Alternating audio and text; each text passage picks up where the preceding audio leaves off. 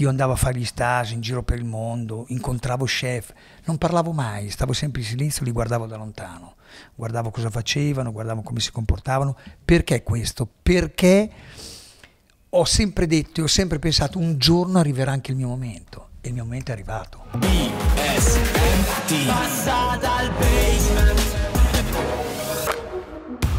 Basement.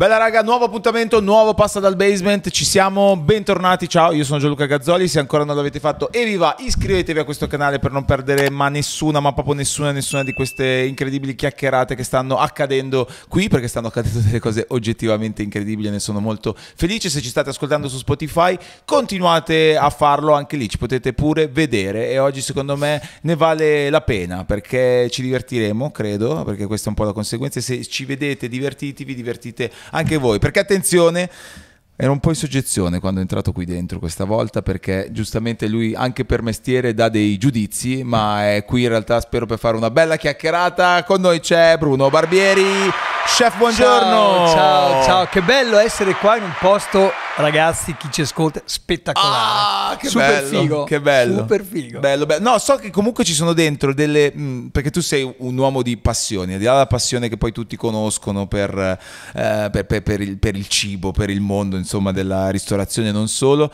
ma anche appassionato di, di- di sport e di Sì, di tante tu- cose che sì, ci sono anche qui dentro. molto. Mi piace molto, dal basket al tennis al calcio. Sì. Insomma, poi tu- beh, lo sport è- è- fa figo, no? Fa figo, è figo, è figo, è figo sia da praticare stare che da... bene, sì, sì. assolutamente. E non ci siamo mai incrociati su un campo da basket perché vai spesso so a vedere la Virtus. Sì, io sono virtusino e quindi sì, poi mi piace molto anche il basket americano, Certo. eh, perché ragazzi vedi, vedi delle robe, vedi delle cose, poi mi raccontano, non sono, però non sono mai riuscito ad andare a vedere una, una- dal vivo in Davvero? America. Una non partita NBA? Non ti no, ancora- non mi ancora, ma ci andrò presto. Dobbiamo andare insieme, Dobbiamo andare Dobbiamo insieme, andare insieme, sì. perché poi lì la, la- la figata è proprio che ti senti parte di una festa, forse più che di una, di una Assolutamente, partita, sì, perché no? proprio loro ce l'hanno nell'anima. Chiaro, eh. chiaro.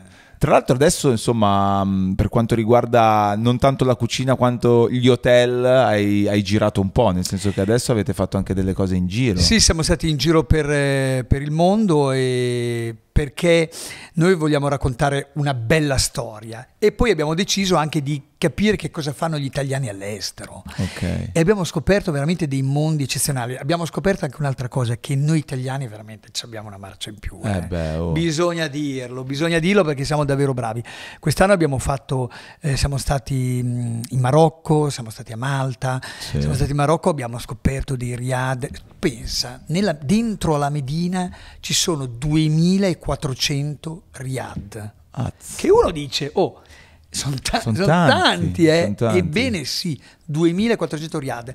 E noi siamo andati a vedere che cosa fanno gli italiani lì. Che è un nuovo format, 2400 riad, e tu vai in tutti i riad a, Esatto. a dare un giudizio. Siamo andati a vedere questi posti e devo dire che gli italiani hanno fatto davvero un bel lavoro. Come sempre siamo bravissimi perché quando si parla di artigianalità, quando si parla di, di quel quid in più noi ce l'abbiamo. Mm. Vai in giro per il mondo, vedi in mezzo in una piazza con centinaia di migliaia di persone, vedi una persona vestita bene, stai pur tranquillo che vesti italiano.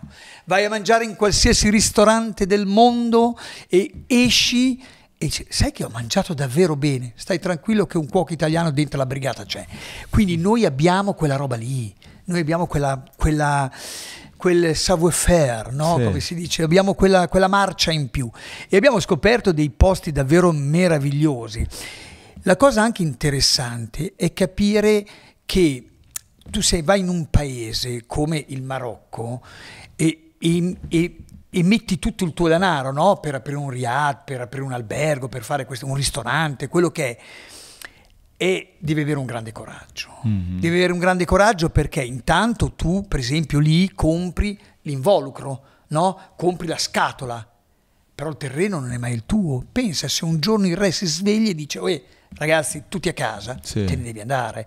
Cioè, quindi c'è anche un alto rischio, no? E in un paese comunque che ha che, che non ti appartiene neanche a livello di...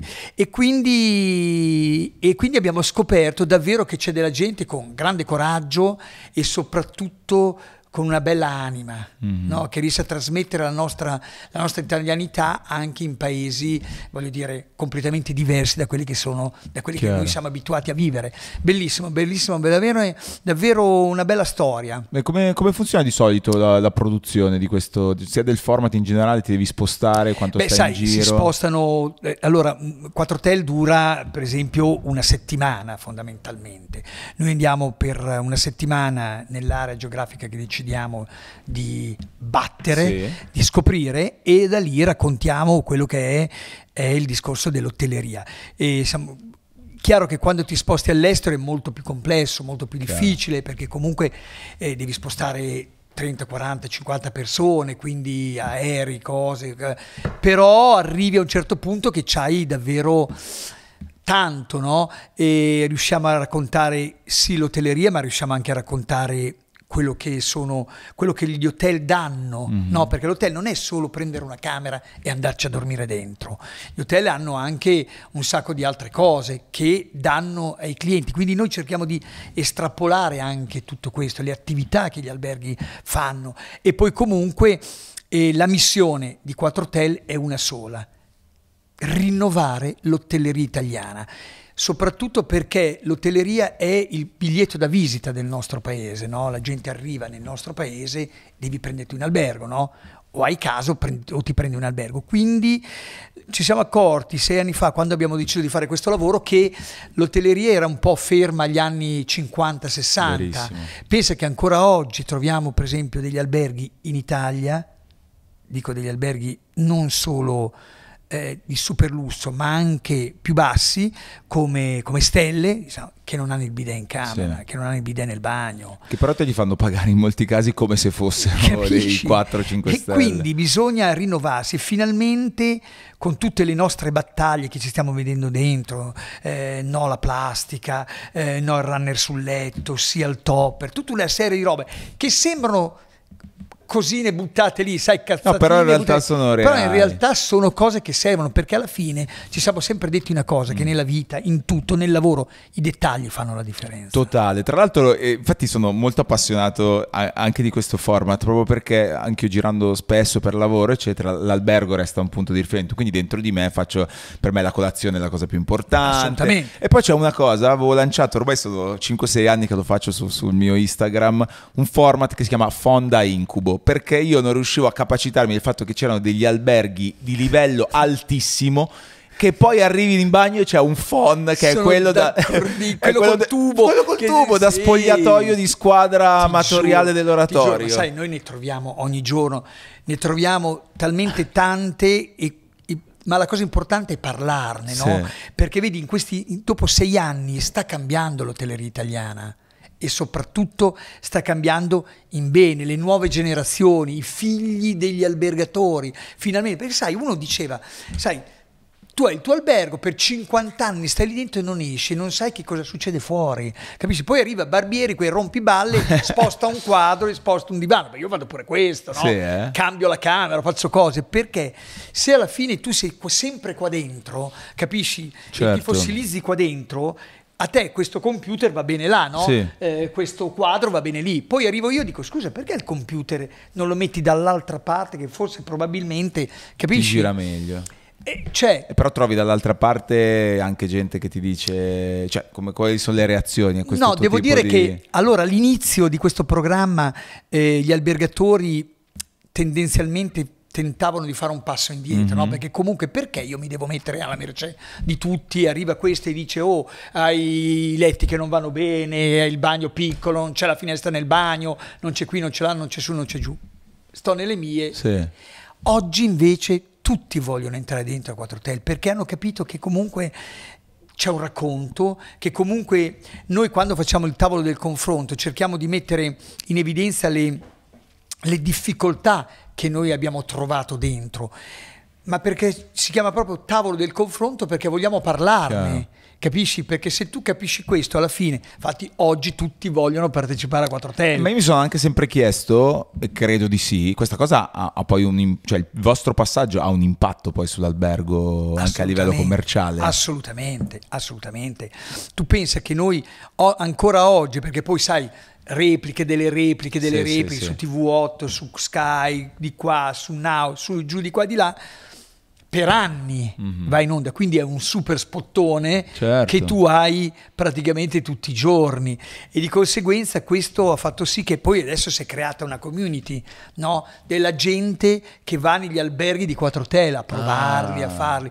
Insomma, stiamo cercando e questo è un, è un bene, no? Perché comunque alla fine, un po' come è stato Masterchef, no? 13 anni fa, quando abbiamo incominciato con Masterchef, sai, la gente andava al ristorante per riempirsi la pancia, non sapeva che dietro al cibo c'è una storia che non è solo la nostra, dei giudici o degli chef o della gente che viene a cucinare a Masterchef, ma anche la storia di tanti piccoli produttori che raccontano, che magari non hanno la forza di entrare dentro un mercato così importante, gestito magari dalle multinazionali. Certo. E quindi Masterchef ha dato quel, quella, no? Quel- quell'input per raccontare che dietro al, ti- al cibo c'è un, c'è una storia importante, c'è la storia di tante persone, c'è una storia bella. Beh, questo ha sicuramente educato di più sicuramente il pubblico, i- le- gli ospiti che poi vanno a mangiare, eccetera. L'altra cosa, non so come la, la- la vedi tu, perché chiaramente quando un giudizio lo, dà- lo danno degli chef come, come voi è un conto, però questo poi ha portato anche le persone a voler un po' giudicare. Sì, questo eh, voglio dire, ma fa parte, del, fa parte del, di, di- di questo, del mondo di oggi, Ok. no? Perché comunque tu che cosa fai? La prima facci caso, la prossima volta quando vai a mangiare in un ristorante, tu vai a mangiare dentro in un ristorante, arriva qualsiasi persona sul tavolo, il cibo, la prima cosa che fanno, pigliano il telefono E fa la foto. che ci sta anche perché comunque sono messaggi che si lanciano, che si è, comunque è anche pubblicizzare Certo, no? sì. un evento, una situazione, una cosa. Però io dico questo, quando eh, hai la possibilità di stare in televisione, quando hai la possibilità di raccontarlo come qui in questo momento, devi raccontare delle verità. Questo è fondamentale. Io ricordo che la prima volta, quando decisi di fare il mio mestiere, la mia famiglia non era d'accordo, perché comunque era un mestiere da donna, da mamma, eh, da famiglia, eh, cioè fare lo chef in Italia era uno che non aveva voglia di studiare, uno che non aveva voglia di, di fare niente. In- invece, per esempio, in Francia era un mestiere importante, cioè fare lo chef, andare a scuola per diventare chef, era come andare a scuola per diventare architetto, era come diventare un grande medico, insomma, capisci? Aveva un senso. Poi finalmente si è sdoganato tu a un certo punto e Masterchef è stato questo, ha fatto questo, cioè ha cambiato il modo Verissimo. e il pensiero anche a casa della gente. Se tu pensi quando noi abbiamo iniziato Masterchef 13 anni fa, che non ci credeva nessuno, cioè a un certo punto la gente faceva le mystery box a casa. Ma questo che cosa vuol dire? Vuol dire che si apre un mondo, perché non è solo far da mangiare, perché dopo la gente voleva avere la cucina bella, quindi i produttori di cucine hanno sviluppato un lavoro in più, eh, le materie prime, le cose, cioè capisci? Tu, è, è un indotto, no? È, un, è tutto, un- è una scatola, una grande mystery box dove dentro ci va di ogni. E questo è importante. Sì, assolutamente. Infatti, come dicevi tu, la, la- tua figura insieme a quella dei tuoi colleghi, quel periodo ha cambiato completamente il la mo- Assolutamente. Cioè, io dico sempre un po' per ridere che insomma gli chef sono diventate le nuove rock star da un certo punto di vista, però chiaramente con dietro un lavoro profondo Bravo. che, che in qualche modo certifica quel tipo di Bravo. qualità, quel tipo di, di Bravo. racconto. E spesso a volte eh, leggevo, non mi ricordo un po' di tempo fa, che infatti eh, molti, molti ragazzi adesso sognano di fare lo chef, no? Che è una cosa molto bella, come dicevi tu, invece anni fa era, era impensabile. Allo stesso tempo poi si scontrano con la realtà, che fare lo chef Esattamente. è uno dei, è uno dei sacrifici È più grandi. Lo chef in generale, la ristorazione, io tutte le volte che, che penso a qualcosa, beh, dico, cazzo, È la ristorazione Se tu pensi, sai quante in questi, in questi miei 40 anni di lavoro, quante volte non ho dormito di notte, perché magari dovevo andare a Porto Rosa a prendere degli scampi, co- dico delle cose un Certo. po' così. Capisci? Perché è un lavoro veramente duro, veramente complicato, veramente difficile. Però io penso che il mestiere dello chef lo puoi fare solo come l'ho fatto io, girando per il mondo, scoprendo che dalla... Sai, oggi è facile, c'è un computer, schiacci un pulsante e sai esattamente in questo momento cosa si mangia in Nuova Papua Guinea, dico una cosa a caso. Il fatto di essere sempre sul campo, il fatto di girare per, per, il mondo, conoscere gente, conoscere produttori, entrare dentro, io sono fatto cose nella mia vita che dei matti fanno cose del genere, sono stato due o tre mesi dentro l'Amazzonia per capire delle robe, per vedere perché ero curioso di capire che cos'era il pirarucu e perché là e in Congo ci sono delle api che producono miele e non hanno il pungiglio, cioè hai capito? Sì. Tutte queste robe qua però è bello farlo così, cioè perché io non sarei mai riuscito a fare il cuoco facendo, lavorando per sempre in una città o andando a lavorare al mare, a fare la stagione estiva e fare la stagione in montagna d'inverno. Non ce l'avrei mai fatta. Cioè io ancora oggi, alla mia bella età di 60, mm. io, io, devo ancora tornare a casa, ho ancora la valigia lì, capito? Oggi sono qua, domani parto, faccio un'altra roba, perché sono un curioso. Cos'è, che vita, che ti alimenta più di tutti? La curiosità. Cioè io sono veramente un curioso, mi piace andare... Poi ho scoperto una roba, mm. e questa l'ho scoperta fondamentalmente un po' alla fine no, della mia carriera, perché non è che puoi fare lo chef per 50 anni, per 60 anni, perché fisicamente, ragazzi, è bella pesante, perché facciamo tutti fighi, però io oggi, alla mia età, non ho la forza che avevo quando avevo 30 anni, che potevo anche non dormire per una settimana che non succedeva niente. Cioè, oggi se non vado a letto la sera a dormire, cioè, il giorno dopo faccio fatica, ma questo succede a tutti e succede soprattutto in questo mestiere che è durissimo, perché la gente non sa che quando finisce una serata in un ristorante, che tutti se ne vanno a casa a mezzanotte, ok, lo chef non va a casa. Lo chef sta ancora lì perché deve fare tutto, non dico i conti, ma i conti del giorno dopo, cioè magari il giorno dopo deve arrivare un certo tipo di alimento, un certo tipo di prodotto, allora devi vedere una persona, allora devi andare a fare il mercato del pesce, devi andare all'asta del pesce. Vai a, a, Comacchio all'asta del pesce alle 4 della mattina, quando arrivano i pescatori che sono una settimana che sono andati lì che parlano greco. Vai, vai, hai capito? Beh, tu scusami, in quel, in quel periodo che, eh, di cui raccontavi prima all'inizio che tu volevi fare lo chef yeah. e, e, intorno magari non c'era lo tuo stesso entusiasmo, eh, com- come mai volevi fare lo chef? Perché io ho avuto una grande fortuna di vivere in una famiglia poi sai, oggi fa figo dire la nonna, il nonno, tutte queste persone qui fa figo, oggi fa figo, eh, sai, tu leggi qualsiasi intervista, senti qualsiasi intervista di chi ha fatto questo mestiere, la nonna gli ha trasmesso. Allora, io ho vissuto veramente in una famiglia dove noi non andavamo mai, mai, mai a comprare cibo in un negozio Mm. Mai. Noi producevamo tutto in casa. Chilometro zero già ai zero, tempi. Ma zero veramente, certo. zero veramente. Avevamo l'orto, le mucche, i maiali, quindi d'estate si faceva le conserve, perché si fanno in estate quando la frutta, mm. i pomodori si facevano in estate, le conserve per poi ti servivano per l'inverno, no?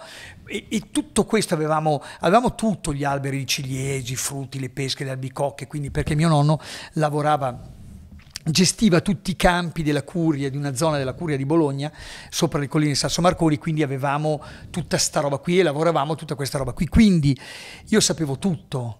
Poi mia nonna era una, faceva il pane tutti i giorni in casa, col forno a legna. E quindi cioè, cioè, già all'epoca te ti interessava Assolutamente, io mettevo cose. in mano in pasta dappertutto. Poi lei era una molto... Non so se tu... Hai, hai visto il, il, film Il pranzo di Babette? No. Dovresti vederlo. Ecco, mm-hmm. mia nonna era come lei, come Babette.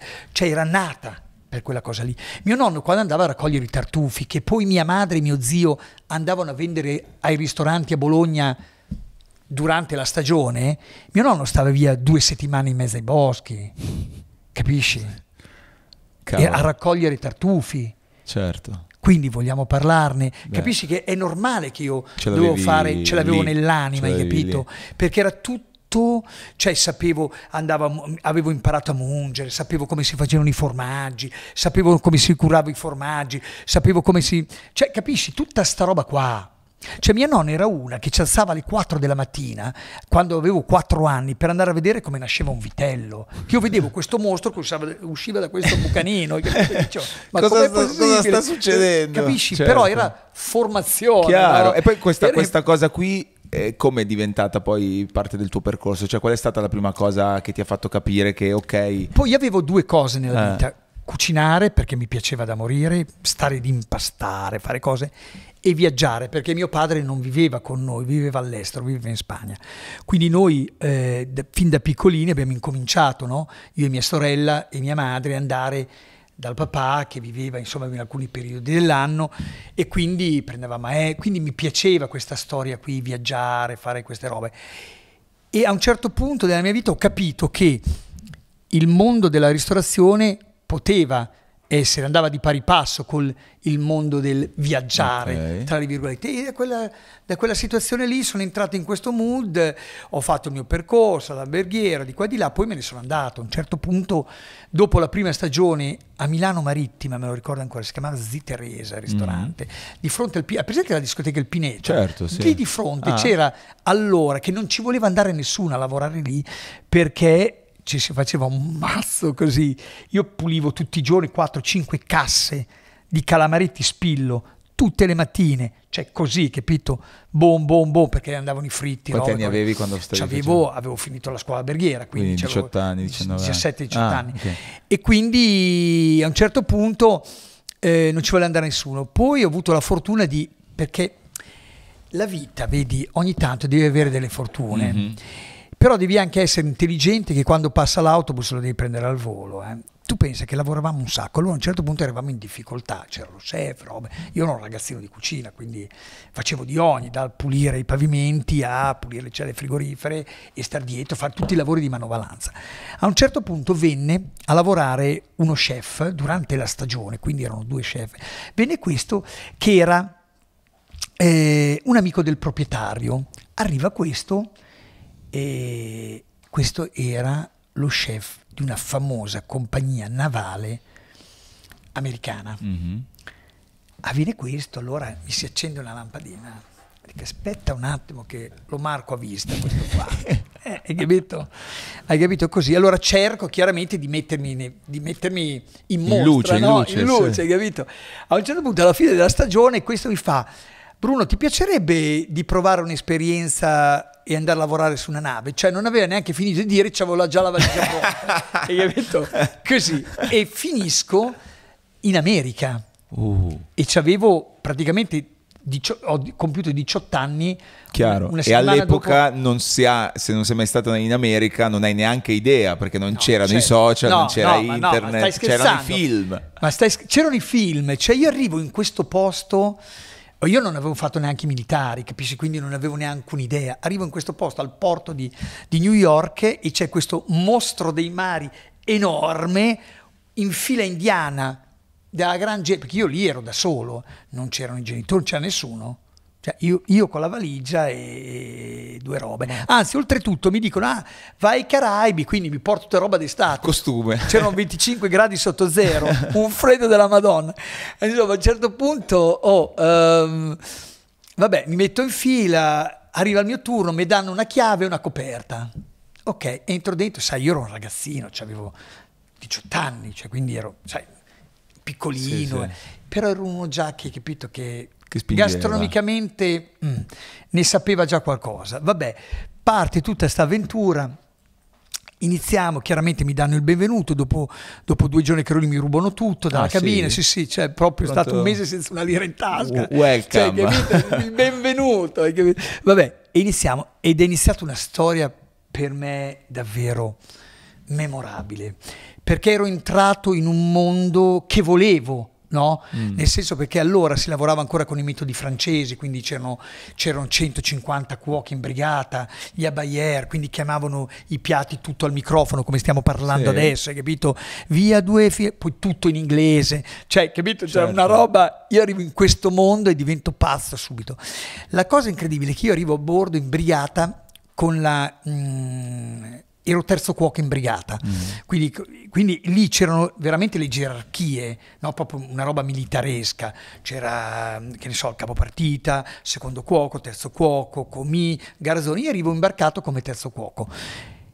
Quindi la cosa incredibile è che io comandavo della gente che poteva essere mio padre, Ah, ok. quindi lì c'è... Cioè, e non era presa bene questa non era cosa. presa molto bene. E dopo circa un mese e mezzo, cioè ero scoppiato. Dico, vado da- una mattina, no, un pomeriggio mi ricordo, eh, vado ufficio, nell'ufficio dello chef e gli dico, eh, guardi chef, io ho bisogno di parlarle, ho deciso di andarmene. alla mattina, ti giuro sto scherzando, alla mattina ci sono 150 cuochi tutti schierati, uno dietro l'altro, boom, lo chef e il sottoscritto. Allora io ho spiegato le mie ragioni davanti a tutti. Da quel giorno è cambiata la mia vita. Ti hanno rispettato. Tutti, Davvero? tutti, tutti. È stata un'esperienza bellissima. Una roba che sai ce l'hai nella... ti rimane lì, cioè, dentro... quale, quale che spiegazione ti sei data? Perché loro hanno riconosciuto il tuo Beh, hanno riconosciuto comunque che, carattere. che, che, insomma, che avevo le palle perché nessuno Ok. avrebbe avuto il coraggio di andare dallo chef e dirgli, eh ragazzi, io primo porto me ne vado perché succede questo, questo, questo e questo e questo. Cioè, capito? Certo. È stata una roba, un'esperienza veramente bellissima e un'esperienza molto formativa perché sai stare in una brigata di 150 cuochi eh, a 18 anni dove comunque non sei mai abituato. Io avevo fatto una stagione, avevo fatto sì la scuola, però voglio dire, non è che hai questa preparazione, però avevo il mio background da ragazzino, sapevo che cos'era, sapevo che cos'era il cibo, sapevo come funzionava, hai capito? Eh, È stato bellissimo. Vabbè, cioè, tu- da questo a 7 stelle Michelin, come, come, come, come si arriva? Cioè, è incredibile, però è questa cosa che tu dici è fondamentale, ti fa capire quanto è importante avere delle fondamenta Assolutamente, reali. io penso che questo mestiere lo puoi fare primo solo se lo ami. Secondo, è chiaro che devi avere un po' di talento, ci mancherebbe altro. Però terzo, devi essere, io sono stato fino a 30 anni, forse anche 35, senza mai parlare, sempre in silenzio. Il, il mio io era una carta assorbente che assorbiva notizie. Io andavo a fare gli stage in giro per il mondo, incontravo chef, non parlavo mai, stavo sempre in silenzio, li guardavo da lontano, guardavo cosa facevano, guardavo come si comportavano. Perché questo? Perché ho sempre detto e ho sempre pensato un giorno arriverà anche il mio momento e il mio momento è arrivato. Beh, che figo. Sai, non è facile perché comunque oggi probabilmente tutto il percorso che ho fatto eh, forse è inimmaginabile, forse non si riuscirebbe più neanche a fare. Però il fatto di incontrare chef importanti, il fatto di essere, di essere sempre sul pezzo, di non mollare mai, mai, mai. Guarda, poi ho avuto la fortuna anche di incontrare grandi chef, grandi personaggi che, che mi hanno trasmesso delle cose. Cioè io guardavo, quando guardavo uno chef, lo guardavo anche per come si muoveva, che cosa faceva, com'era il suo carattere, cercavo di capire delle cose. Vedi, io adesso sto guardando quella persona che sta dall'altra parte, quel Mm. ragazzo là, e Mm. guardo cosa fa, cosa non fa, come si muove qua dentro. Capisci? Cerco di capire delle, delle- delle cose attraverso eh, anche la gestualità, il fatto di andare. Poi vedi, questo è un mestiere che ce lo devi avere sulle mani, Sì. no? Cioè tutti possono diventare un chirurgo, no? Vai vai a scuola, studi delle cose, ma per diventare un grande chirurgo, saper fare i tagli in un certo modo, Devi saper- avere- devi avere una manualità, devi avere una cosa. Io quando ho iniziato a fare i casting anche a Masterchef, per esempio, ma anche oggi quando formavo le mie brigate di cucina, non avevo bisogno di vederlo lavorare, io vedevo, lo chiamavo a un, come siamo qua io e te adesso, 5-6 elementi sul tavolo e vedevo questa persona come toccava un pesce, come prendeva in mano una cozza, Mm. come toccava un riccio di mare, come spellava un fagiano, dico delle cose Certo, caso, no? che però capisci subito se è uno che... Assolutamente, assolutamente, se uno che ce l'ha nell'anima, hai capito? Se sei un... Certo. Mm, Poi il fatto, Masterchef mi ha aiutato molto anche no? A, a lavorare su questo progetto, no? Sul- perché la mia missione qual era? Quella di dare la possibilità anche dei giovani di, di trovare il Sì. loro talento, no? come, come è stato con me questi chef che io ho frequentato, no? che mi hanno aiutato anche a formarmi Chi professionalmente. è, chi è il tuo... Adesso non so se c'è un ispiratore. Ma no, ce ne sono tanti, Igles Scorelli, Vissani, io sono di quella, di quella, eh, di quella scuola lì, no? che sono persone comunque che hanno scritto un pezzo di storia della ristorazione italiana. Ma- Se tu pensi che noi abbiamo fondato negli anni 80, ne- dall'82 agli anni 90, io lavoravo in un ristorante che si chiamava Trigabola d'Argenta, e dove, dove lì sono arrivati tutti i più grandi chef del mondo, sono passati tutti da lì e noi eravamo dei matti, no? Poi Beatles della, della situazione, cioè de- delle persone che hanno scritto un pezzo di storia della ristorazione italiana. A un certo punto in quell'epoca arrivava Gualtiero Marchesi dalla Francia, quindi con tutto quel mondo della nouvelle cuisine, capito? Tutta quella roba lì. Eh, si vedevano, apparivano già le prime foto estreme, non so, Marchesi si presentava con un piatto nero e un pisello verde al centro e vedevi questa foto sui giornali potenti, no? Eh, Gran Gourmet, tutte queste robe qua. E, e noi siamo stati eh, quel gruppo che ha fatto, io devo molto a queste persone, devo molto a Corelli, devo molto a Rossetti, devo molto a questa gente, perché noi siamo stati quelli che hanno cambiato la cucina della nonna, della zia, della mamma in una cucina contemporanea moderna. Cioè, se allora si facevano, eh, che ne so, una, si faceva la lepre alla Royale, che è una lepre che ha 48 ore di cottura, noi facevamo una lepre al sangue. Che uno dice, ma te sei pazzo, il cervo crudo, robe, cose, ma questi sono matti. Questi, ma noi eravamo così, mm. noi eravamo dei pazzi. Cioè noi prendevamo un furgone. E ma come reagiva noi, la gente a queste cose? Beh, sai, noi siamo stati, siamo stati uno dei ristoranti più importanti del mondo.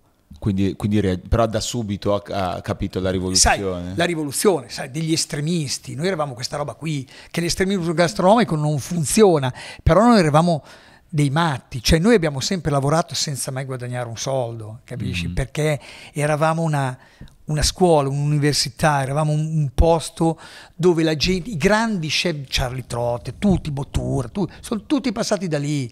Ferran Adrià, sono tutti passati da lì. Perché? Perché lì c'era un cuore, no? C'era un, un polmone che filtrava e, e filtrava le, tutto quello che sarebbero state poi le nuove tendenze, capisci? Le nuove tendenze gastronomiche che poi hanno fatto sì che è stata su una rivoluzione dagli anni Ottanta andare avanti. Poi è normale che oggi, che noi, però noi eravamo, facevamo delle cose che sono dei matti, possono fare. Perché? Perché credevamo in un... avevamo un'idea. Sai, eravamo un po' una setta, sì, no? Sai quella sì. roba lì, capito?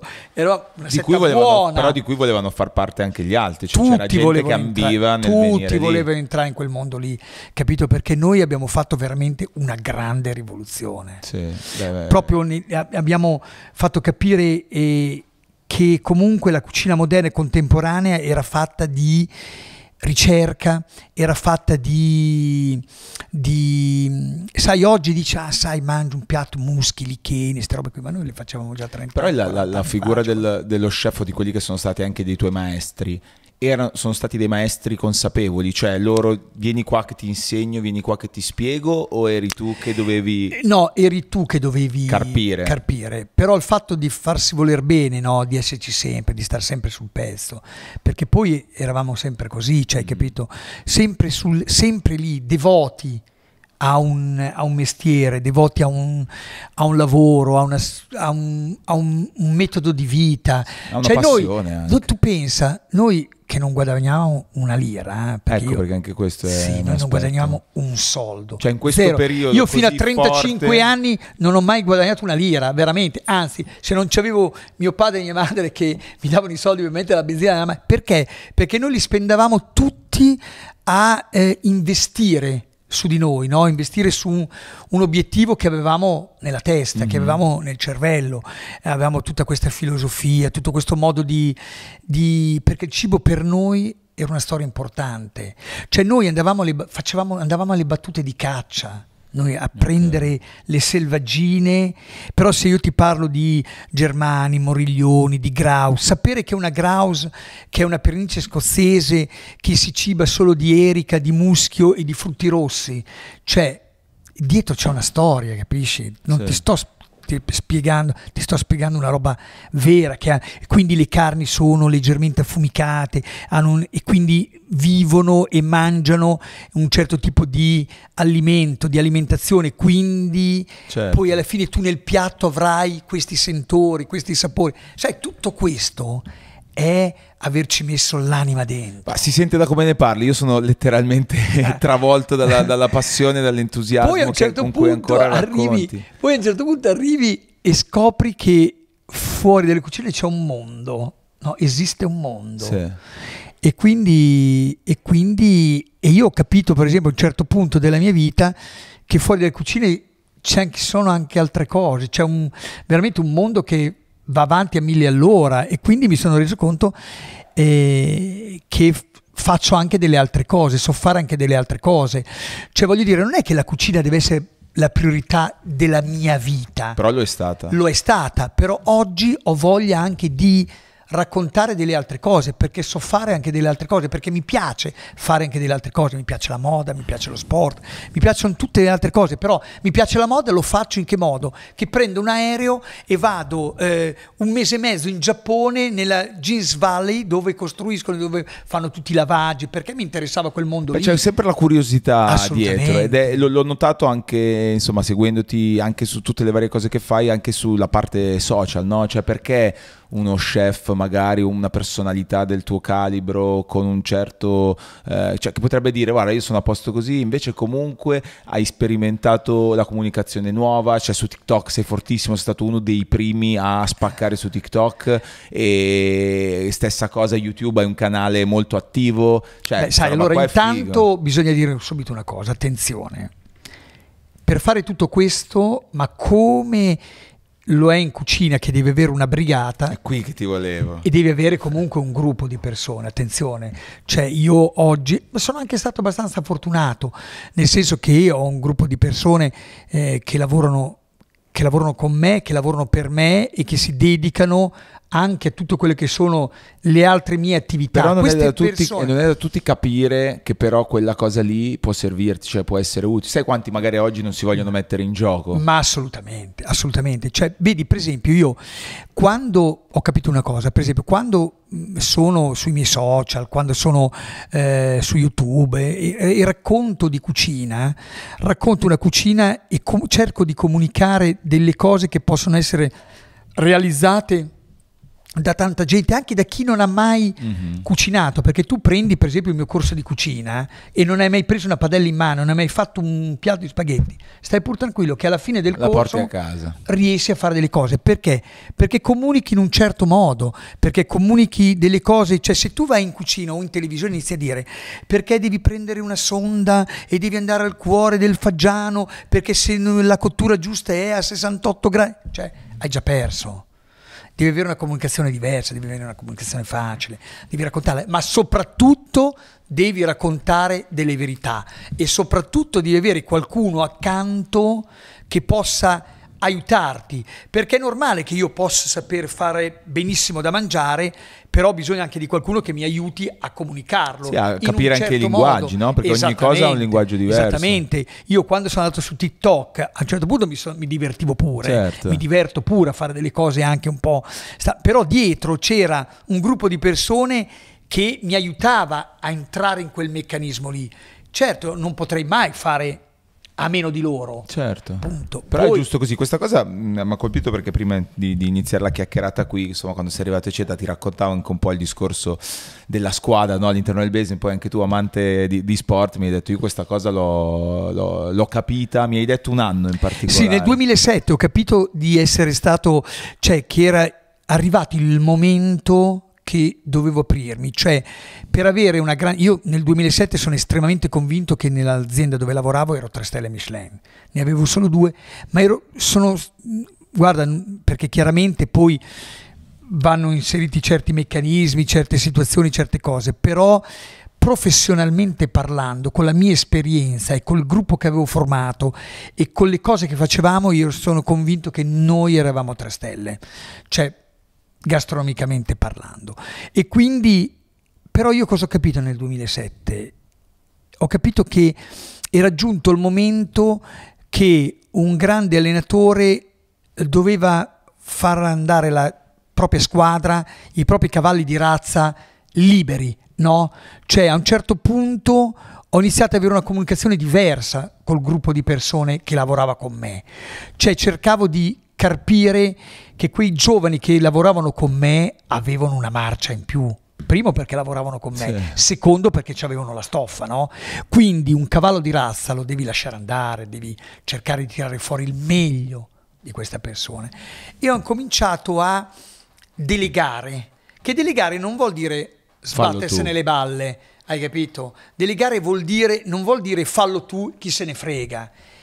ma far capire alle persone che lavorano accanto a te che hanno una possibilità, no? Di mettersi in evidenza e di cercare di tirare fuori il meglio da se stessi. Questo è fondamentale. Mi è cambiata la vita. Mi è cambiata la vita nel lavoro, nella mia vita sociale, nel mio modo di. eh, sai, io ero uno che lavorava 14, 15, 16 ore al giorno.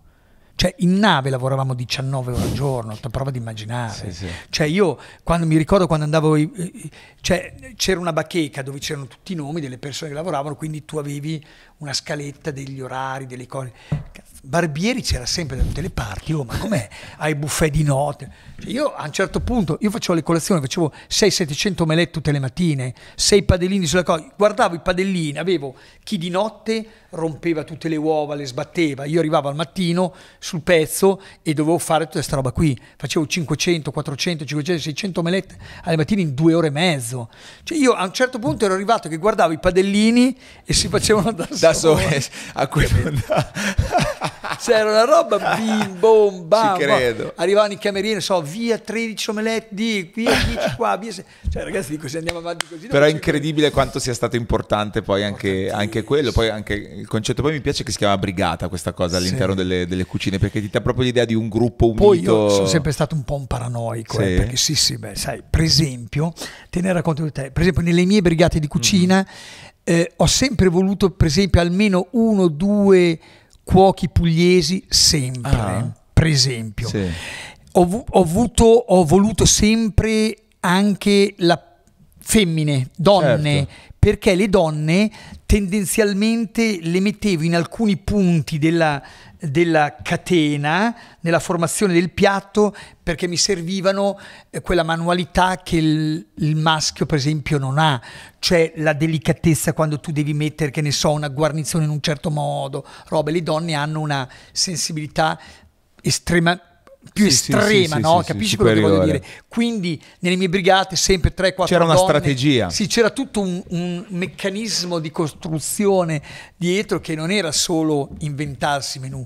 Poi io sono sempre stato uno tipo un po' strano, tipo non so, creavo piatti. Io sono uno che è molto creativo quando piove, Mhm. Ah sì? che uno dice, ma Sei, sei il Mr. Rain della cucina, non so se to- sai che Mr. Rain, il cantante, lui scrive solo quando piove. Io ti quindi giuro, tu sei il... ti giuro, ti giuro, ti giuro, sempre eh, io quando io mi ricordo quando ero nel momento che pompavo di brutto, ehm, per esempio, non so, finivo il servizio alla sera, a mezzanotte, l'una, così, poi magari ci mettevo 15 minuti per andare a casa in macchina, e pioveva, arrivavo a casa dopo due ore e mezzo, giravo Perché? e perché la pioggia mi faceva creare. Ispira. Arrivavo il giorno dopo con, capito? Arrivavo il giorno dopo si salvi chi, scusa, Vai, vai, si salvi chi può, cioè, capito? Certo. Con idee, robe, cose.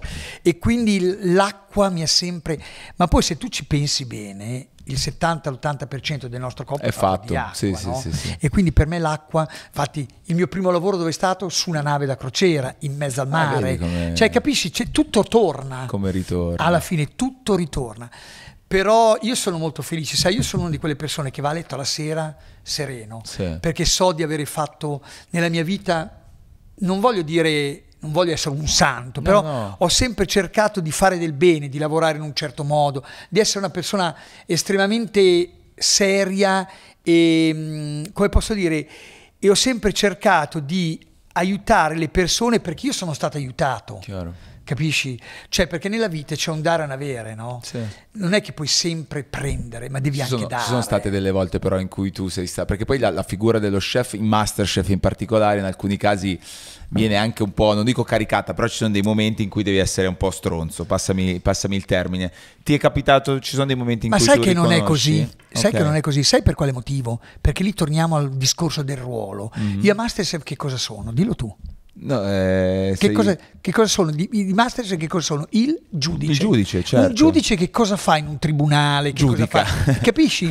Quindi già questo ti fa capire Ok. che tra me e te comunque c'è sempre un metro di distanza, no? Perché se no sarebbe tutta una... Eh beh, no, è il gioco dei ruoli ed è Il gioco dei ruoli, questo. esattamente, E però nella, nella cucina anche così, cioè nel- tra la nel- con le brigate, tu ti sei trovato delle volte a dover in qualche modo essere particolarmente duro con, con il resto del... Ma eh, sai, ehm, Non- no, nel senso che la mia cucina è stata sempre un po' un circo, le mie brigate di cucina sono sempre state un po' dei circensi, no? Capisci? Gente che io, cioè se tu la mattina arrivavi e ti mettevi a leggere il giornale, io non ti dicevo niente, però sapevi che a mezzogiorno, all'ora del servizio, doveva essere tutto perfetto. Tu pensa che io, tutte le volte che me ne andavo, lasciavo la cucina perché magari avevo cose da fare fuori, o magari congressi, robe, cose, fiere, cioè io non ho mai, mai, mai preso il telefono in mano, chiamato il secondo chef, o come sta andando, perché sapevo che era tutto perfetto. fidavi? Sempre, sempre, sempre. Perché?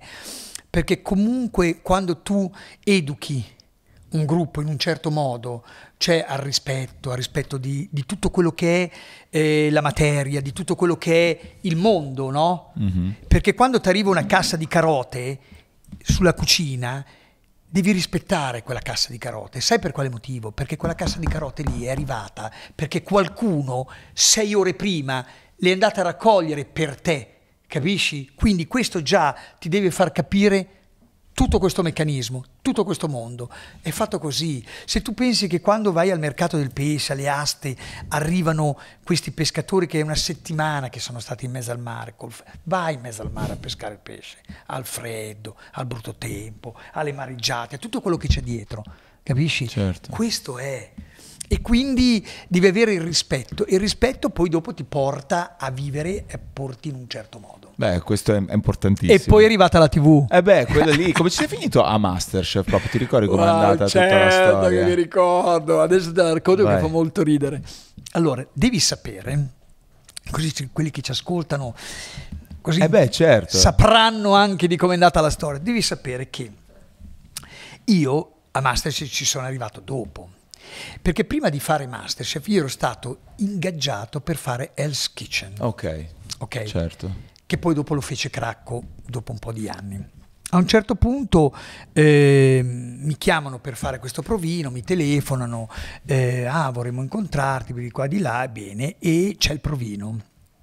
Vado a fare il provino chiaramente bastardissimi perché sono tutti organizzati. Io il kitchen l'avevo visto sì e no una volta. Quindi questo provino era per quello di Hell's Kitchen. Esattamente, esattamente. Cioè, quindi all'epoca, figurati, non si aveva un'idea di quello No, che sarebbe potuto esattamente, succedere. Masterchef non c'era ancora, non- Certo. nessuno sapeva che cos'era, quindi Hell's Kitchen era un programma molto duro, molto, lo faceva Gordon, sai, in un certo Sì, sì. modo, quindi così. Mi fanno fare questo provino a Milano e devo dire feci un provino e lì ci sono passati tutti al provino, eh. Tutti super top chef di tutta Italia, eh, perché non nascondiamoci dietro a tutti ci sono passati e io sono stato la prima scelta, feci un provino, me lo ricordo veramente, veramente top. Era eh, praticamente avevano costruito un ristorante, io dovevo gestire questo ristorante con un gruppo di persone che non facevano quello che dovevano fare. Ok. Quindi erano, mi ricordo ancora la bastardata che fecero, c'era uno in comunicazione via Fonac, uno dei, dei cuochi dentro, e si presenta questo che aveva tutto, una- per nascondere il Fonac aveva un'orecchia e disse che aveva avuto un problema di otite Ok. alla notte, quindi aveva tutta un'orecchia bendata, ma in realtà dentro c'aveva il Fonac. Questo per non farlo capire a te. Esattamente, perché io ero lo chef e dovevo Certo. gestire il Gordon Ramsay della situazione, Sì, dovevo sì, gestire sì, la situazione. Parte sto provino. A un certo punto arrivano delle comande, perché è un provino vero, eh? Sì, sì, C'è un sì. ristorante con la gente che, faceva, che veniva a mangiare, bla bla. Insomma, arriva una roba e si inceppa qualcosa nella catena. A un certo punto c'è una scena dove eh, dovevano fare una pasta, l'avevano chiesta con il formaggio, col parmigiano, e a un certo punto in mezzo a tutto il casino del servizio, quindi tutte cose diverse, robe, quindi io mi stavo già pompando di brutto, e loro dall'altra parte che godevano tutti nascosti, capito? Tutta questa roba qui sembra un po' una scherzi a parte, Sì, no? sì. Roba qui. A un certo punto ritorna il maître e dice, chef, eh, c'è un problema, è uscita una pasta senza il parmigiano, il cliente vuole il parmigiano. A un certo punto mi giro verso la brigata e dico chi è che si occupava di questo? Allora dice io, dico scusa era col parmigiano, a un certo punto dice no ma non lo vedo, non lo trovo. C'era una, una mezzena di parmigiano gigante? L'ho presa in mano con una violenza tale. E questo che cos'è? Stop, fine, non mi hai ripreso. fa molto ridere. La cosa incredibile è che io non ho mai più rivisto questo, ma mi era andata. Mi Ti era partita la- sì, la vena. Sì, perché sai, in mezzo, perché era una roba. In realtà era un reality vero. Certo, per te facendo. stava succedendo tutto, chiaramente perché io da- non dal avevo vivo. capito E che erano veramente. tutti d'accordo per vedere, per capire qual è. Vabbè, ma la cosa non finisce qua. Insomma, preso, ok, bene, Barbieri è il, il protagonista di Hell's Kitchen. Kitchen. Finiamo tutto, quindi io costruisco menu, robe per tutto il, pro- insomma, per, per il programma che doveva, doveva venire fuori, doveva essere realizzato. Bene, a un certo punto siamo verso fine settimana e dovevamo cominciare a girare il mercoledì. Mhm. Arriva il, il venerdì, nessuno si sente. Arriva il sabato, nessuno si fa vivo. Arriva la domenica, nessuno si va vivo. Arriva lunedì, nessuno si va vivo. E spariscono tutti. Hell's Kitchen non va in onda. Non iniziamo, cioè finisce lì, tutti a casa. Cazzo. Io ti giuro, cioè tu capisci che Beh, certo. ti casca un mondo addosso. Una volta che arriva una roba Eh. che mi piacerebbe, ok, finisce lì. Ma il problema qual è? Che nessuno ti comunica nulla, no? Va bene, finisce tutto lì e poi dopo vari anni poi mi sono fatto raccontare il perché, successo? perché probabilmente l'Italia non era ancora pronta, Ok. televisivamente parlando, a un programma Ah, tipo un format del genere. del genere così duro, Anche violento. così, sai, tutta questa roba qua. Sì, sì. Però comunicarlo, dirlo, nessuno, sp- Mm. Eh, sai come funziona? Spariscono Questo tutti. ambiente così. Bene.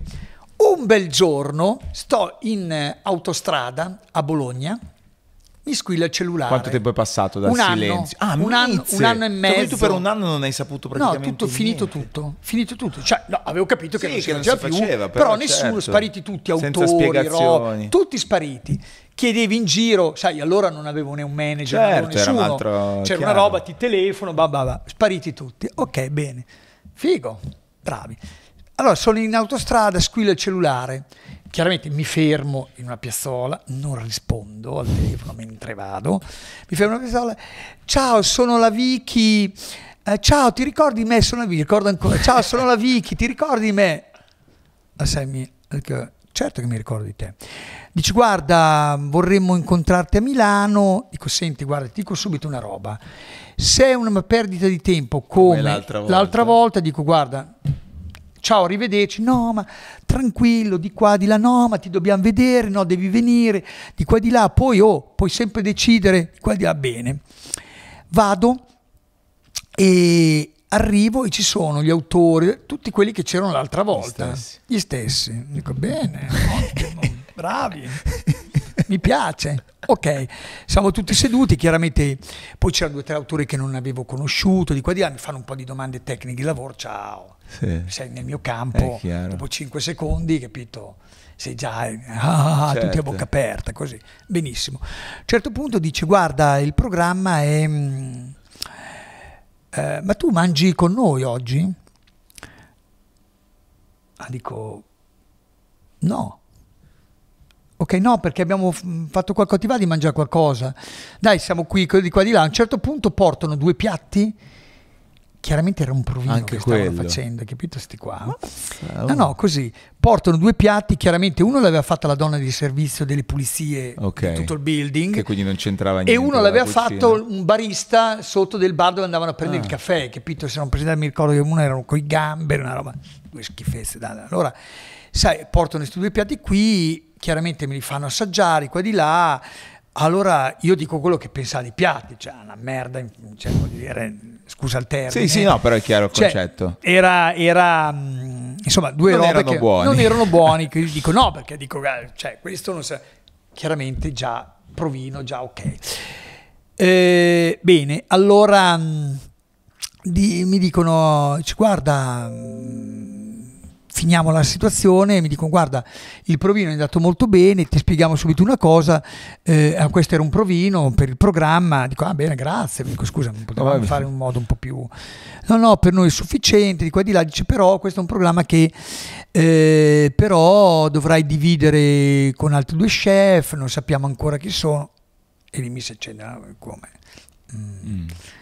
Chi sono gli altri due chef, bla bla bla, di qua e di là. Poi chiaramente dopo è iniziata una situazione, ci hanno così messo insieme e da lì È nata la tutta leggenda. sto- la leggenda di Masterchef. Però devo dire ehm, che è stato molto, è stato molto interessante perché alla fine, sai, è, è stata la ciliegina sulla torta per la mia carriera, no? Certo. per quello che io ho fatto.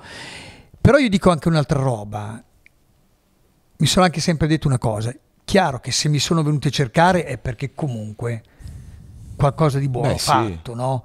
E quindi, perché chiaro, io non avevo mai fatto televisione. Sì, sono- sono- un po' avevo fatto un po' di televisione in- prima di Masters, lavoravo al Gambero Rosso, Rai Sat Gambero Rosso Channel, sai, queste Sì, robe sì, qui. sì. Quindi avevo fatto programmi di cucina, ho fatto uno dei primi programmi di Antonella Clerici che si chiamava Cuochi d'Italia, una roba Ok. del genere. Insomma, poi lavoravo insomma, per il Gambero Rosso, facevo cose, eh, forma, ma mai un programma. E Certo. nessuno poi sapeva che Masterchef sarebbe diventato Ma infatti tu, diventato. all- all'inizio co- com'è andata? Cioè tu ti sei accorto subito che stava andando, che era partito bene il programma o c'è stato Beh qualcosa dopo, che ti ha fatto capire? beh, dopo due secondi e mezzo abbiamo iniziato a litigare io e Cracco Sì, di, di brutto proprio, di brutto Ma questo in proprio. puntata o... Sì, sì, in ah, puntata, proprio, per- ok. ma poi Reale, cioè erano Sì, discussioni sì, sì, reali. incazzatissimo per una storia, mi ricordo uno aveva portato un passatello con i carciofi e le vongole veraci. Sì, aveva leggermente sbagliato la, però l'idea di mettere insieme questo piatto non era male, ci siamo scannati Sì. e lì avevamo capito che eravamo dentro il programma, hai capito? Ok, cioè, eravamo scannati tra noi due, hai capito? Quindi la dinamica funzionava. Com- dinamica- come hai vissuto la, la- la popolarità? Perché poi a un certo punto comunque tu eri popolare per il, per il tuo lavoro, soprattutto sicuramente nell'ambiente, eccetera. Però poi la TV ti porta chiaramente a tutto un altro tipo di pubblico. Beh, sai, ti dico subito che io sono. eh, devo ringraziare molto Sky, devo ringraziare molto le persone che hanno lavorato, che hanno creduto nel mio lavoro, gli autori, tutte le persone che stanno dietro. Perché sai, si parla tanto di cose, però dietro c'è comunque persone che. Voglio dire che ti aiutano anche Sì. a entrare nel mondo della televisione perché non è così facile. Non è che, cioè, se io sto a Masterchef da 13 anni, li ho fatti tutti, io ho fatto, li ho fatti tutti. Io e il regista siamo gli unici A esserci dal giorno zero. dal giorno zero, quindi io ho fatto tutti i celebrity, i junior masters, li ho fatti tutti, tutti, tutti. Ma perché questo? Perché comunque io ho sempre raccontato delle verità, no? E questo credo che paghi Sì. alla fine, al di là che magari in televisione puoi avere anche quella pill, poi è normale che ti costruiscono anche se vuoi un personaggio addosso, però io come sono in televisione sono nella mia vita normale, tu Chiaro. voglio dire, noi non abbiamo mai lavorato insieme, Sì, no? sì, sì. Ci siamo incontrati oggi per la prima volta. Ti sembra così No, diverso? no, no, da- assolutamente Sono no. così, la cioè, percezione è questa. alla fine credo che più eh, normale, più Chiaro. essere se stessi, più alla fine ti porta a quello che comunque è successo. Ma come dico sempre, bisogna raccontare La storie verità, vere. la verità. E la- comunque immagino che non so, adesso tu quando vai a mangiare tu in un ristorante, un cazzo delirio. cosa succede lì? È un Che delirio. il cuoco si mette le mani nei capelli. Io ormai non vado più nei ristoranti, non vado più negli alberghi perché non mi vuole più nessuno. C'hanno il terrore. No, sto scherzando, no, perché io poi sono una persona normalissima, Certo. mangia molto normale, ma sai soprattutto che cosa faccio? Io rispetto molto Mm. Chi sta, perché io vengo da quel mondo lì, quindi io non andrò mai in un ristorante a rompere le balle, mai, Vedi. mai, perché? Perché so che dietro c'è sacrificio, storia di vita, investimenti di quattrini, quindi io non, è chiaro, poi se mangio una cosa che non mi piace, non va bene, la mangio Chiaro. perché rispetto quello che tu hai fatto, però magari qualche volta te lo Mm. posso anche dire. oh. Oh, certo. Dai. Ma te lo chiedono? C'è qualcuno che ha il coraggio? Non so se sei Ma fuori a mangiare Sì, sì, Sì. sì, magari sì, però voglio dire, non- non- sono una persona molto tranquilla, molto, molto libera, no? Mhm. Nel- nel- e poi io quando la gente veniva a mangiare nei miei ristoranti e magari criticava delle cose, le critiche alla fine sono sempre comunque una, una Un costruzione, aiuto. un aiuto per migliorare Certo. nella vita, nella vita, nella vita.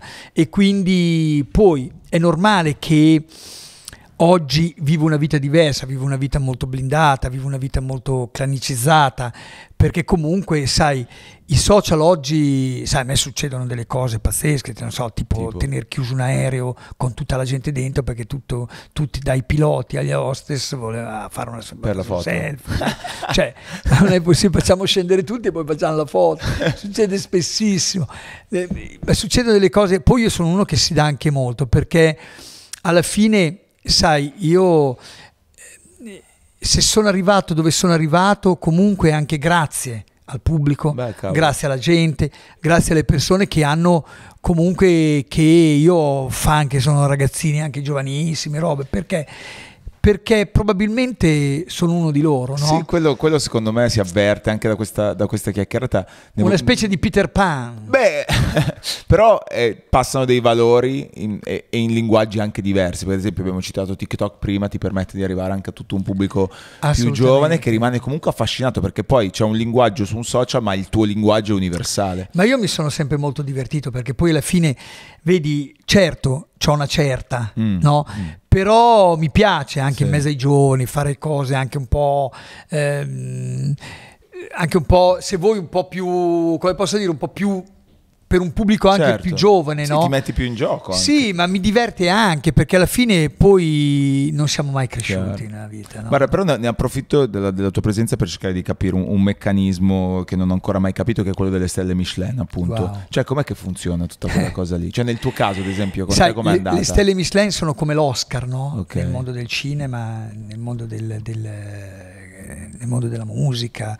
È un premio, no? Certo. È un premio che ti aiuta a crescere, ti aiuta, ti stimola, no? Perché sai, anche un regista quando prende un Oscar per un film fa figo, no? Beh, Nel senso certo. che è, è- è che qualcuno ha giudicato il tuo lavoro in un certo modo, quindi vuol dire che hai fatto bingo. È, è è difficile, però io non smetterò mai di ringraziare le guide, perché comunque le guide sono state nella mia vita, non che io ho lavorato per le guide, ma le guide sono state uno stimolo, un aiuto, Un a, obiettivo. un obiettivo no? a migliorarsi sempre tutti i giorni, a credere una cosa.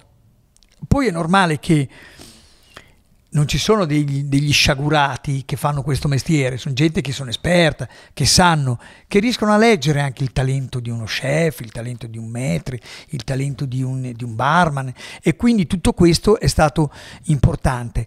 E, mm, poi però per prendere le stelle devi avere, non è solo il talento dello chef, devi avere tutto un contorno intorno, devi avere comunque un bel locale, devi avere una buona cantina, devi comunque credere in un, in un devi far capire a queste persone che comunque stai lavorando ad un progetto, stai migliorando e stai cercando ogni giorno di essere sempre al top. Ok.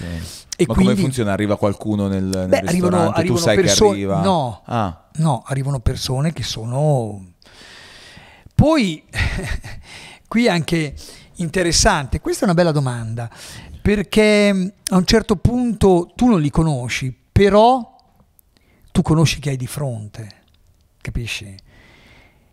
Cioè io lo so, ma lo so perché? Perché so un ispettore che cosa mangia, ah. psicologicamente parlando.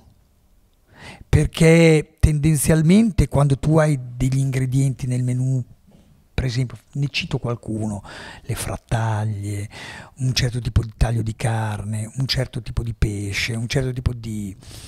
che stimolano, eh, tu hai la cervella di vitello in menù, il, il, chi viene a giudicarti, stai pur tranquillo che la prende. Ma Ok. Perché? Perché non è, perché capisci che dall'altra parte, poi può anche non succedere per l'amor di Dio, eh, però dall'altra parte eh, hai una persona che sta cercando di Di sfidarti, cioè Sì, di di- metterti alla prova. di metterti alla prova su degli argomenti che sono comunque anche difficili da, Mhm. Da gestire, da lavorare, da trattare e quindi quando te ne accorgi, quando capisci, quando vedi al tavolo, insomma la psiche di una persona la leggi, di un Sì. cliente la leggi, non c'è niente da E ti, fare. ri- ti ricordi quando l'hai scoperto della prima? Cioè come funziona? Ti la Sì. comunicano? Sì, ti arriva una, t'arriva una lì mo te casca il mondo Sì, addosso. eh? eh? no, vabbè, ma è come dire al No, no, tornatore che- credo. che vai a fare una domanda al tornatore quando è arrivato eh, che ha preso l'Oscar. Chiaro. Ti viene una roba addosso che poi, poi sai, una, sei giovane, due, quando ti arriva la terza, che è il top. Io non ne ho mai prese tre, mannaggia. Ormai sono troppo vecchio e non le posso più prendere, nel senso che non ce la faccio più. Mai dire però, mai. dire mai, Mai però dire mai. sì, vabbè, no. Però, mh, però ne ho prese due, due, due, due, cioè? Certo. Sono arrivata sempre lì, hai Eh capito? Annaggia. Cavolo. Però oggi, sai cosa? Forse oggi è un po' più facile, perché comunque oggi, sai, con, eh, con i computer, con le, cioè, capito? Riesci a capire anche che cosa fanno gli altri, riesci invece per capire che cosa fanno dall'altra parte del mondo, per capire come lavorano certi chef, devi andare, allora andarci dovevi tu. andarci tu, dovevi andarci Sì. a cercare, dovevi- era molto più difficile. Beh, ma quindi ti arriva che cosa? Una busta, una lettera? No, ti una- arriva una chiamata, ti Ah. arriva... eh, allora, adesso non, lo so, adesso non lo so perché è un po' che non me ne arrivano.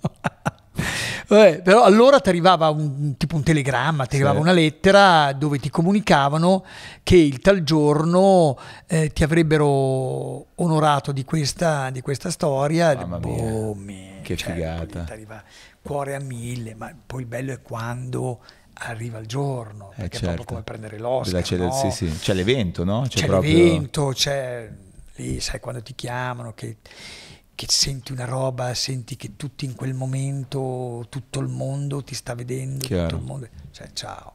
Beh, Eh, comunque, sono robe, sono robe che... comunque è una storia fighissima, tutto quello che, che- che hai raccontato. Chiaramente, come tante volte no, in questo percorso, mh, ok, a un certo punto ti sei ridedicato ad altre cose, però qualcosa la lasci un po' per strada per forza perché sei molto focalizzato sul tuo obiettivo. Questo è un lavoro di grande sacrificio, non hai le feste, non hai, Certo. non hai il sabato e la domenica. Certo, però vedi, il, il mestiere del cuoco è un mestiere che ti mangia dentro, però è anche un mestiere che ti dà tanto, è Certo. un mestiere che ti dà, eh, che ti dà anche mh, degli stimoli per far sì che, che non sono solo quelli della notorietà, ma proprio che ti...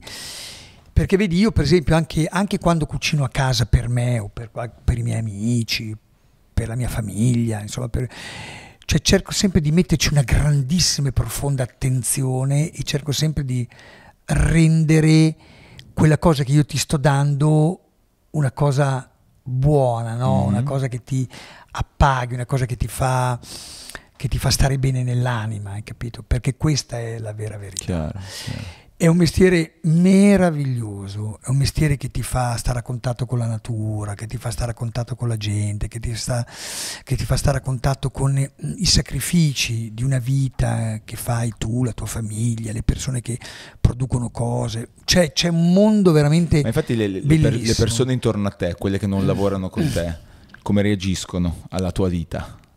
Cioè, sai- di- diventa difficile. Tu hai sacrificato delle cose lungo la strada. Beh sì, certo, è normale che sacrifichi tutto no, per un mestiere, perché il fatto, eh, io per esempio, mia madre ogni tanto, mia madre quando la chiamo, quando sono a casa cerco di vederla, mia madre ha 90 anni, è una donna straordinaria, una donna che ancora oggi fa delle cose che non dovrebbe più fare, tipo cucinare, fare queste cose, perché nella mia famiglia sono stati tutti molto bravi, cioè avevamo un bel feeling col Mhm. cibo e quindi mia madre ogni tanto quando la chiamo al telefono che magari mi sento anche un po' in colpa che magari non la vado a vedere per fortuna che ho delle sorelle bravissime e quindi che si occupano di lei però lei che mi dice ogni tanto mi dice sai per fortuna che ti vedi in televisione almeno so che sei ancora vivo so che ci sei so che sei da qualche parte però noi abbiamo sempre avuto un grandissimo feeling cioè lei sa i sacrifici che io ho fatto, sa tutto quello che ho messo sul tavolo, no? E quindi sa che magari se non la vado a vedere per i nostri pensieri sono sempre Mhm. comunicanti, Certo. no? Beh, Eh, una anche, se, anche se non mi vede, non mi sente, non mi vede per un mese, due mesi, tre mesi, cinque mesi, non è un problema, perché Chiaro. sa che io sto facendo una cosa che mi piace, sta- sa che sto facendo un lavoro eh, che è quello che avrei voluto fare nella vita e, sa- e soprattutto sa che sto comunicando con qualcuno, no? Beh, immagino sia Che molto sto- orgogliosa. a molto e penso che sia una donna felice e sono contento, sai, perché a un certo punto anche con mio padre, che lui non voleva che io facessi lo chef, voleva un ingegnere, Mm. cioè perché lui lavorava nel mondo delle costruzioni, tutte queste robe qua, ma prova ad immaginare se io mi chiudevo dentro un ufficio, uno studio, no, Non ce l'avresti mai fatta. Mi avrebbero trovato, mi avrebbero- non mi avrebbero trovato bene, no, perché non era la mia vita. E con mio padre non siamo mai andati molto d'accordo, no? Perché questa cosa, sai, non, non- non l'ha... Però quando se n'è andato, io a un certo punto della mia vita, dopo quando eravamo già molto grandi e lui molto anziano, ho cercato di riavvicinarmi no, a lui, cercando di, di... Io ho capito che era un uomo che era felice, che era orgoglioso di quello che io poi nella vita ho fatto. A un certo punto è, è successa anche una cosa un po'... Quando abbiamo incominciato a a, a, vivere molto vicini, no? a comunicare di più, a parlare di più, tutte queste faccende qua. A un certo punto mia madre era un po' gelosa. No? Sì, perché stavi instaurando un rapporto migliore. esatto, eh, esatto, e quindi questo, è, però so che quando se n'è andato, eh, credo che, sia, che se ne sia andato molto Beh, felice dai. per quello che io ho fatto, perché io mi ricordo ancora, guarda, te lo voglio proprio dire così, e mi viene anche un po'... Mi ricordo che lui stava veramente molto male, però a un certo punto, a fine, io stavo a Verona, in quel momento mi chiama mia sorella, mi dice guarda che papà sta, non sta bene, ma forse non arriva a fine settimana, no? E allora io prendo la macchina e vado in ospedale. Vado in ospedale, vado a trovarlo. A un certo punto eravamo io, mia sorella e lui e, e aveva era il momento del mangiare. Sì. E gli porta, perché lui era stato uno molto lucido fino alla fine, no? A un certo punto gli arriva il cibo. Quello classico d'ospedale. No, vabbè, aspetta, ah. aspetta. Gli arrivano, allora c'erano lì. Eh, Sornello, si chiamava Nello mio padre. Sornello, le abbiamo portato le tagliatelle. Cioè, io guardavo, a un certo punto gli arriva tutta sta roba, era tutta frullata. Uh-huh.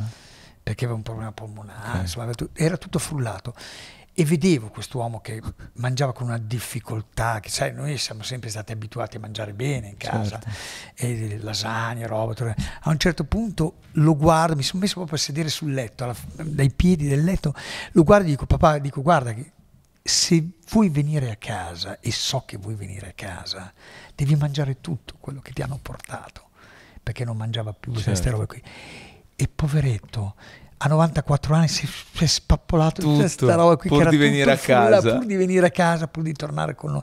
Capisci? Poi a lunedì è morto. Car- ma però per dirti è stato questo è stato l'ultimo Bello. e stranamente l'ultimo aggancio che abbiamo avuto io e lui sul cibo e sulla cucina. Ed è stato proprio sul cibo. Hai capito? Sta roba qua e sta roba mi è rimasta dentro nell'anima no? Capisci Beh, perché e io vidi quest'uomo che mangiava tutta sta roba che era veramente anche brutta da vedere, sì, sì, sì, però era tutto frullato, c'era tutta la pasta frullata, la, la, la, carne frullata, il contorno frullato, dovevi solo berlo. Sì, praticamente. È stata una roba così. Diciamo, se, ti, se, mi sono lasciato andare. È un, per me questo... è una cosa che mi colpisce tanto e insomma è insomma è bello a volte sentire anche a volte come dinamico, come la vita alla fine ti restituisce, ti fa tornare delle cose, sì. cioè è forte che questa cosa sia stato anche un vostro gancio finale. Legata al cibo, legata a una mia, cosa che lui sì. non condivideva, sì, che io condividevo. Doveva dire, ma voi avete visto chi è mio figlio? Scusate, mi portate questo piatto qui.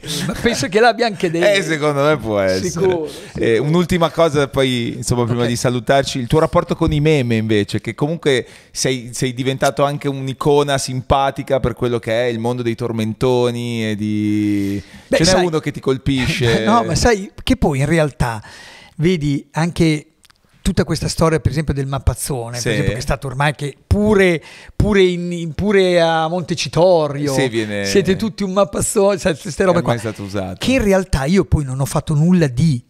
È una terminologia che noi bolognesi delle, le abbiamo sempre utilizzate, cioè io ho sempre cercato di raccontare anche attraverso queste cose la mia vita quotidiana, il mio, il mio mondo, no? sì. dove sono nato, cresciuto, perché attenzione, io non mi sono mai dimenticato da dove sono partito. Questo è fondamentale, credo che nella vita tutti quanti dovrebbero capire. Io sono nato in un paese, sono cresciuto in un paese dove era famoso solo per la cipolla. Vedi che anche certo, lì il cibo. C'è, boh, viene fuori le cipolle rosse di medicina, la cipolla dorata di medicina. Capisci? Quindi anche questo è tutto un tutto un ambaradan che mi lega. Poi è normale che il topper, le robe, oggi i guanciali, no? Sì. I guanciali, che non è il guanciale che metti, hai capito? Sono nel... quelli del I guanciali sono quelli, esatto, dove vanno i cuscini. Sono diventati... Ma come eh. mai proprio tu per fare questo format? Nel senso, io mi sono chiesto sul mondo, ok, sul mondo della ristorazione come è nata la cosa dei- della- de- della- degli alberghi, insomma. Ok, fammi un altro nome eh, che possa fare questo programma. Dai, fammene no, uno. non, Fammene uno, di uno a caso. non- non mi viene. Eh, capisci perché? Perché comunque io avevo anche tutta, ho sempre avuto tutta quella parte lì. No, No, Poi ma si sente che io c'è, mi sono molto... senso, come facevano a saperlo? Nel Ma sai tu hai perché- girato il mondo, chiaramente Sai, questo magari spiego, si sa. Perché io ho fatto da giovane ho fatto anche un'altra scommessa nella mia carriera professionale. Io ho sempre creduto molto che i ristoranti dentro agli hotel Ah, avessero certo. un quid in più e una possibilità in più Ok. per uscire, no? Poi vedevo in giro per il mondo che tutti i grandi nomi erano tutti ristoranti dentro gli hotel Ok. e in Italia era nessuno andava a mangiare nei ristoranti. Io mi Vedi. ricordo quando arrivai a Verona in questa meravigliosa Relais Chateau che eh, l'abbiamo fatto partire, no? Nessuno veniva, io mi ricordo i primi sei mesi, dico qua mi cacciano a casa, non viene nessuno a mangiare, perché la gente non era abituata ad andare a mangiare Nel- nei ristoranti ristoranti degli degli alberghi. alberghi. Perché? Perché tu non volevi magari essere messo insieme a gente, andare a mangiare dove gente arrivava con le valigie, robe, cose. Quindi non c'era quella cultura lì. E invece per me è stata una scommessa perché, ti spiego, perché chiaramente ho fatto un'analisi anche su questo, perché a un certo punto ehm, l'hotelleria ti dava la possibilità di gestire le eh, uscite spropositate che economicamente ti portava a vedi. fare la ricerca nella ristorazione, capisci? Perché comunque la gente dell'albergo fondamentalmente mangia sempre nell'hotel, Sì. quasi sempre, Sì. capisci? Poi se c'è il il ristorante top, ancora, Ancora di, più. di più. Quindi capisci, questo andava a bilanciare quello che erano le uscite spropositate che c'erano, nelle, perché attenzione, quando dicono ah, i ristoranti top non guadagno sto arrivare, ma nei ristoranti top, attenzione, c'è una, c'è una ricerca incredibile, Mm. c'è una specializzazione incredibile, quindi ci sono dei costi che sono quasi proibitivi, ma come in tutti i campi dove si fa ricerca, anche nel campo Certo. medico, lo sappiamo benissimo, quindi questo è un po' il... Beh, è vero, non avevo mai pensato a questo, Esattamente. questo circolo. Esattamente, quindi Beh, per me è stata una grande beh, scommessa. vinta, Se tu pensi che ho preso due stelle Michelin alla Locanda Solarola, che era un agriturismo, Incredibile. Cioè pazzesco. un agriturismo dove non avevo i forni della Rational, dove non avevo, c'avevo due fornelli di casa e forse un barbecue ogni tanto. E in base alla tua esperienza, qual è secondo te la regione in Italia mh, sull'hotelleria e sull'ospitalità che ti ha colpito di più durante la tua esperienza? Bah, ce ne sono tante. Sull'hotelleria eh, devo dire il nord, Mm. il nord, quindi tutto quello che è l'hotelleria di montagna, ci sono alberghi Sì, a livelli. Super. Abbiamo fatto un, un hotel un anno fa, due, anni fa, due stagioni fa, per esempio, che era fatto tutto completamente eh, bio, nel senso che non c'era un materiale che non fosse legno, tutto a incastro, cioè non c'era un bullone. Una vite, un... Mamma mia. No, tu puoi immaginare che Che roba. difficoltà. Quindi a livelli alti bellissimi, c'è un hospitality eh, negli alberghi di montagna eccezionale. Poi invece per la ristorazione, la regione, sai, è difficile. In Italia si mangia Eh, bene dal nord al sud. Dire una regione è proprio... No, infatti eh, sulla ristorazione, secondo per me, è esempio, un'altra bella scoperta il Molise. Ah, vedi. Un altro posto che non ci va mai nessuno. Che Perché? viene sempre è diventato un meme anche il Molise. Esattamente, però in Molise abbiamo, noi abbiamo fatto, una- abbiamo fatto degli alberghi eccezionali, si mangia benissimo. Quindi voglio dire, in Italia, ragazzi, diciamoci la verità, noi italiani siamo Mm. 10 spanne sopra il mondo. Sì, dobbiamo ottimizzare Noi forse. dobbiamo imparare una sola cosa, fare un po' come gli anglosassoni, fare le PR del nostro Esatto. paese in un certo modo. Quando riusciamo a fare quello siamo a posto perché siamo seduti sulla nostra fortuna. Verissimo. E non- cosa facciamo? Non ce ne siamo ancora accorti? Si beve bene, si mangia bene, ci vestiamo bene, abbiamo belle macchine, abbiamo delle città, c'è i mari più belli del mondo, il- il- le montagne più belle del mondo. Ragazzi, ma di che cosa stiamo parlando? Il 70% di tutto quello che c'è di, di storia è nel nostro paese. Beh, di cosa vogliamo Cacchio. fare? Cosa vogliamo fare? Rispondeteci, questa ne parleremo alla prossima. Io ti ringrazio Super. un casino, è stata una È chiacchierata. stato bellissimo essere qua con te, grazie di avermi ospitato, Ma grazie di avermi figurati. invitato e eh, viva la vita. Sempre, eh, è la verità, che è una di quelle cose che è uscita da questa chiacchierata. Assolutamente. Grazie davvero. Ciao. Super, Bruno Barbiere è passato dal basement.